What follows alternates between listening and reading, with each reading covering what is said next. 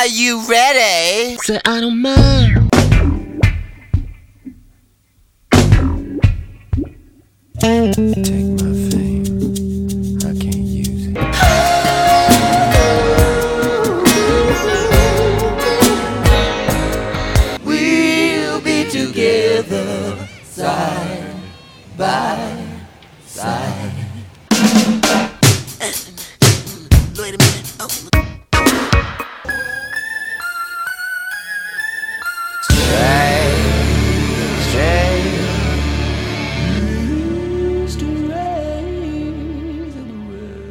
welcome to Prince Track by Track. I'm your host Darren, and today we're going to be talking about Good Love from Crystal Ball. Um, although it was originally released on the soundtrack to the Bright Lights Big City, uh, which was uh, released on the 8th of March 1988. Uh, recorded on the 13th of October 1986 at Sunset Sound. Uh, on the track, it is Prince uh, and Susannah and Jill Jones. Susannah and Jill Jones, of course, doing backing vocals. Uh, depending on the version you hear, it is either 4 minutes 55 or 511.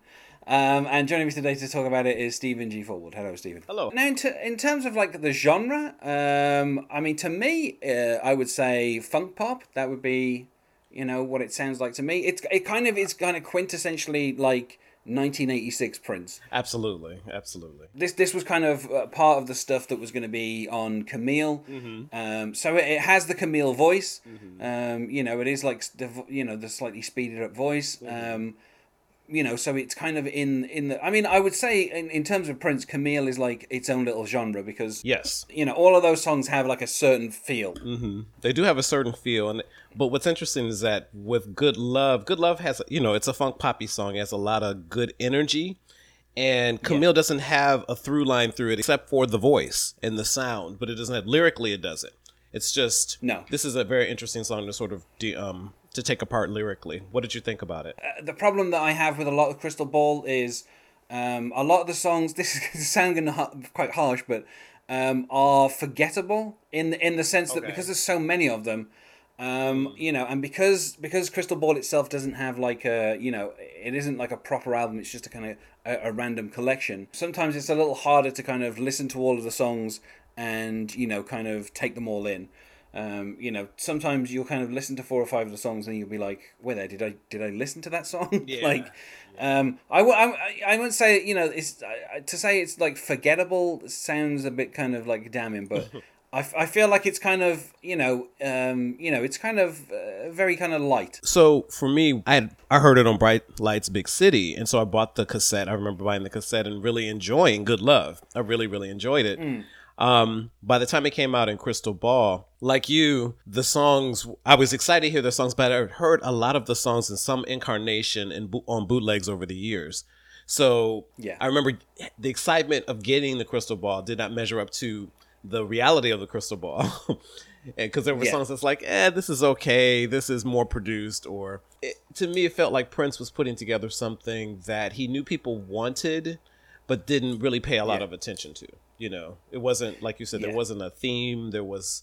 It's it's just a bunch of songs from different eras. You know, and Good Love for me Yeah. is only remem- memorable because it wasn't on a, an official Prince release, and that I love the way the song sort of bounces around. You know, keyboard wise, I had no idea who Gustav um, Mahler was until recently, and then I started listening to his stuff. I was like, Gustav number three jamming on the on the box, and I remember thinking Gustav was good stuff because I didn't have the lyrics Yeah. at the time. So I, I think I think that's deliberate. I think Prince has done that deliberately, particularly the way he sings it. I Yeah. think he is trying to make you hear it's it, as good love and Gustav are kind of similar. absolutely, Um, but it's fun. yeah, I, this is the thing. Is like obviously you know the film itself, which I haven't seen, but I understand you know uh, features uh, you know Michael- quite a lot of uh, you know kind of uh, let's say partying. Um, yeah. You know, put it diplomatically. Um, you know, it. I, I don't think this song really fits with what the film is about.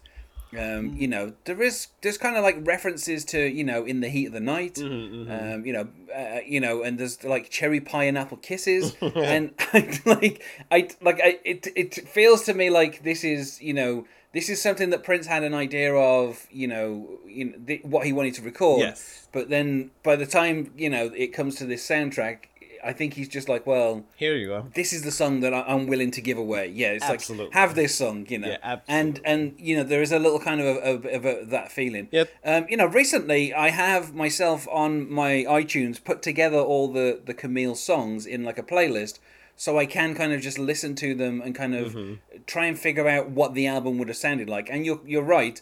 You know, in terms of like the track listing for you know what would have been Camille, Mm-hmm. Um, it, they, it doesn't really make any sense. No. there's, there's no, you know, other than the fact that they're all recorded using the same technique to speed up his voice.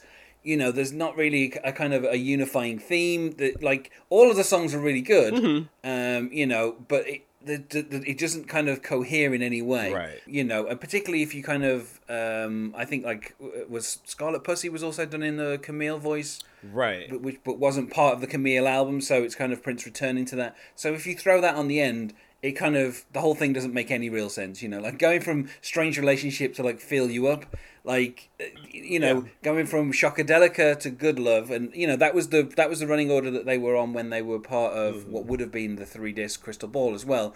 You know. It doesn't. It doesn't feel like there's any kind of connection between what Shockadelica is saying and what Good Love is saying. and, No. and then that kind of go into if I was your girlfriend again. It's like it doesn't feel like there's any kind of coherent idea. Mm. It just feels like Prince has done this production thing and like he sped up his voice, and therefore they're all part of the same kind of album. That's the through line. It's the voice, and like you, what I did was instead of a um, uh, listening, I put together the actual album, so it's actually on my iTunes. And so I've listened to it a few times, but overall, I mean, I've heard House, you know, heard Housequake and Strange Relationship. Shockadelica was a B side. If I Was Your Girlfriend was on Sign of the Times. There's, it's just the voice. And even um, most Yeah. recently at the Lovesexy 30 um, 30th anniversary conference where I was, I tried looking for and developing a theory about Camille. It was almost it's just a bunch of things that Prince did at one point or said. is it Yeah. the Greek god? Is it you know? Is it a man? Is it a woman? It's a her. It's a him. And Prince is very inconsistent in terms of what he's going on record to say about Camille. But I remember thinking of Good Love as sort of just being a, sort of a candy colored, just fun.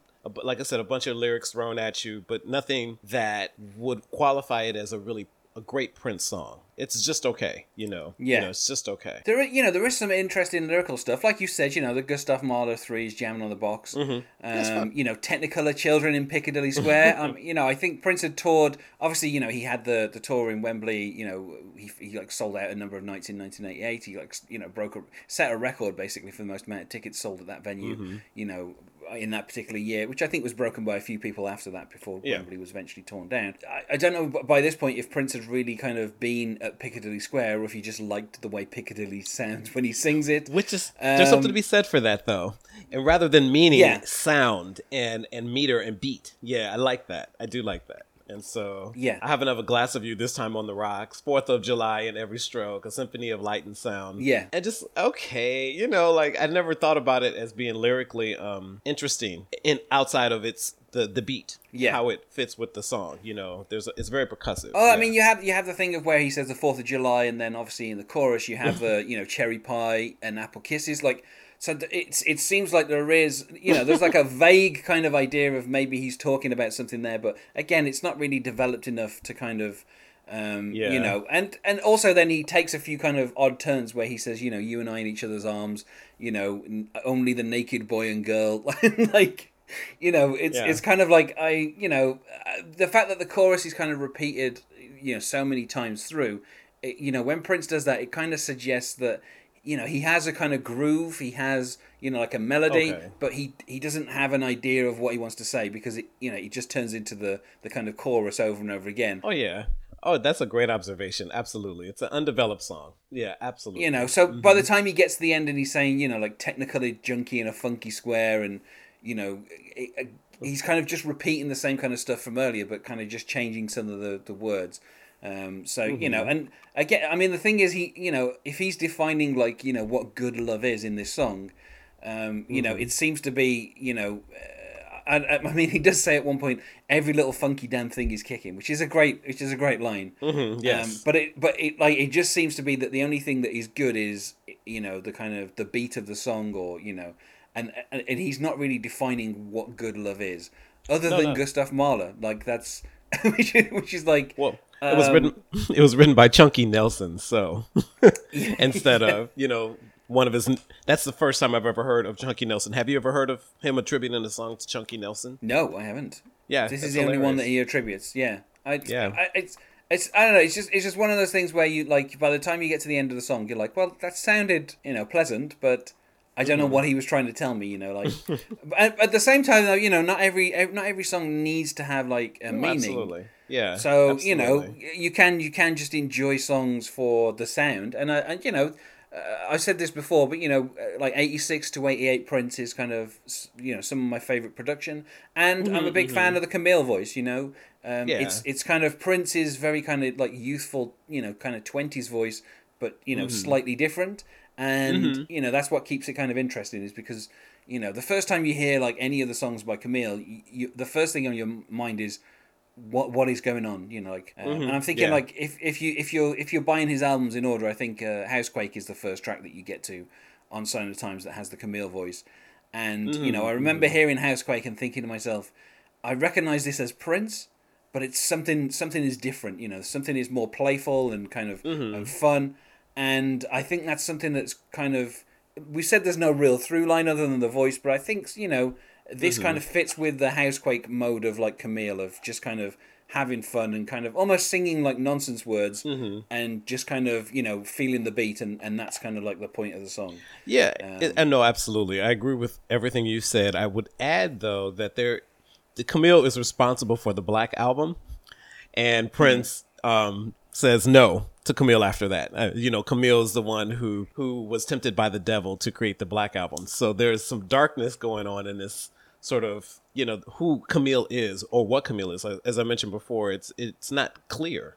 It's not very clear what Yeah. Camille is about, but to sort of blame the Black album on Camille as a way of sort of moving it to the side so that Lovesexy can come out. It's it's an interesting approach to a um, amorphous uh, character. So when I Yeah. so there's fun with the Camille stuff, and and Camille shows up on the Black album as well, and she shows well he or she shows up later in other songs too.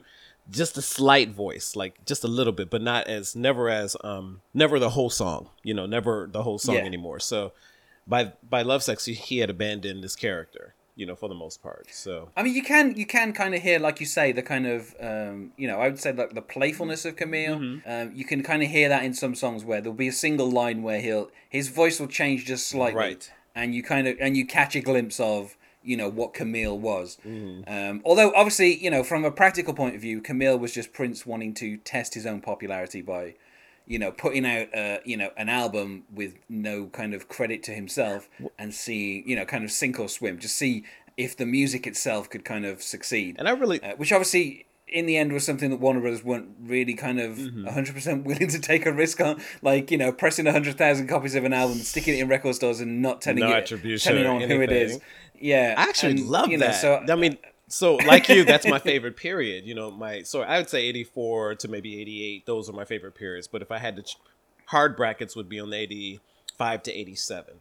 And Yeah. let's not forget that there's reports that Camille is a an, is an, is an accident. yeah That Susan Rogers was, you know, um, recording "If I Was Your Girlfriend," and the um, she didn't know the council the, the console that well, and that it the tape speeded up, and he liked it. yeah So it could be Camille could be a mistake, and then he just loved the mistake and ran with it. So that's a theory too. You know. Yeah, but I mean, you know, Mm-hmm. um, in like in terms of good love, I would say personally, I mean, I would say four out of five. You know, I I, I think the thing is anything from like eighty six Prince, I you know I'm willing to kind of listen to and kind of automatically gets like a, a three out of five baseline from me. So Okay, I I think okay. it just has to kind of do something a little bit more to kind of go higher than that. And in this case, Mm. I would say like some of the kind of you know the instrumentation, you know, I really enjoy, and you know, like you say, uh, I mean, a lot of the lyrics are kind of just rhythmic. You know, I I don't need meaning in every song, so occasionally I just kind of like to listen to Prince's voice, kind of singing something, um, you know, and and it can it can be anything. And you know, I you know, it, it's that. kind of it's one of those things where you like, you know, you can listen to this song and you're like, instantly you're you're with that 20 year old prince and you know Mm-hmm. his his life is still ahead of him and you know everything is still kind of fairly optimistic. You know, so it kind of it kind of takes me back to that place. So you know, for me, four out of five. And so nostalgia has a lot to do with my rating. it's four. It's a solid four. And nostalgia is 3.5 because re listening to the song, it just doesn't give me that thing that Prince put into his songs that turned the corner here, or there's an, a really great lyric there, or it's an amazing um, piece of musicianship. It's just fun. Yeah. And it reminds me of my 20s. So four. That's it. Yes. So obviously, you know, the kind of the history of this song makes it a bit unusual, and you know, like the fact that Prince kind of recorded it for you know what was going to be Crystal Ball. Crystal Ball was abandoned. This was one of the songs, you know, along with Shockadelica and a, you know a couple of others that were on the on the kind of the set list for what would have been Crystal Ball, and that were actually removed. You know. Uh, there's a lot of stuff from kind of like the Dream Factory kind of Sign of Times period where there were songs that were recorded but they were never really considered for those albums, whereas this was solidly a consideration for Crystal Ball. Um, and then obviously the fact that he kind of gave it away, um, and then you know kind of ten years later kind of took it back, and you know Yeah. the the version that's on Crystal Ball has a slightly different kind of ending. Um, You know, so it's it's it you know, and, and so I think it's interesting that Prince was like, well, I'll have it back, but I don't want the version that I gave away. Like, I'll the version that you're going to get this time is going to be slightly different. Yeah. But you know, he I mean, he never performed it live. You know, No. I, I, it's kind of just one of those, you know, one of those, uh, you know, songs that kind of fell by the the wayside. Although, interestingly enough, you know, uh, Prince's labeling the song, you know, in his own handwriting, has it as "Good Love," all one word. Um, but Right. obviously, on Crystal Ball, the, the liner notes actually identify it as like "good" and "love" as two separate words. So, you know, obviously, No, that's, you know, so I, I I think sometimes that's just you know maybe Prince's laziness. He didn't want to have to take his pen off the paper, and he was just like, "Oh, it's good love. It's it's all one. it's all one word for me." Um, so Judging by the way that he was a very sort of curly Q writer with the heart above the Prince, and Yeah. you know, I'm sure you've seen some of his writings. Yeah, I think that Prince was always trying to experiment with a new, breaking open a new way of doing things. So Yeah. I really like that period because I felt like that that was his most um, creative period for me. so I feel like we said about as much as we can about good love. So let's go to plugs. Is there anything you wish to plug, Stephen? There are a couple of things I like to plug. So I am one third of, or one fourth of, depending on the day, um, um, the American Age, which is a podcast sort of looking at things like American civility and other issues impacting American culture right now, which are so many, of course. And you can find us on theamericanage.com and you can go to SoundCloud to hear our podcast. I'm also would like to plug my own um, my own business, which is the Nomadic Archivist Project, which is a project where we, myself and Miranda Mims, co founder, we actually work with different individuals and communities to archive their records, to work with them as facilitators to get their materials to a museum or a library, or to help them develop community archives. And you can find us at the um, you can find us at nomadicArchivistProject.com next week Tuesday. Okay. and you can find us on Facebook at Prince Track by Track or on Twitter at Prince Podcast, or you can email us, I'm not sure why you would, at princetrackbytrack at gmail.com. Thanks once more for being my guest here, Stephen. You're very welcome. Thank you very much. Lovely talk. And otherwise, good luck.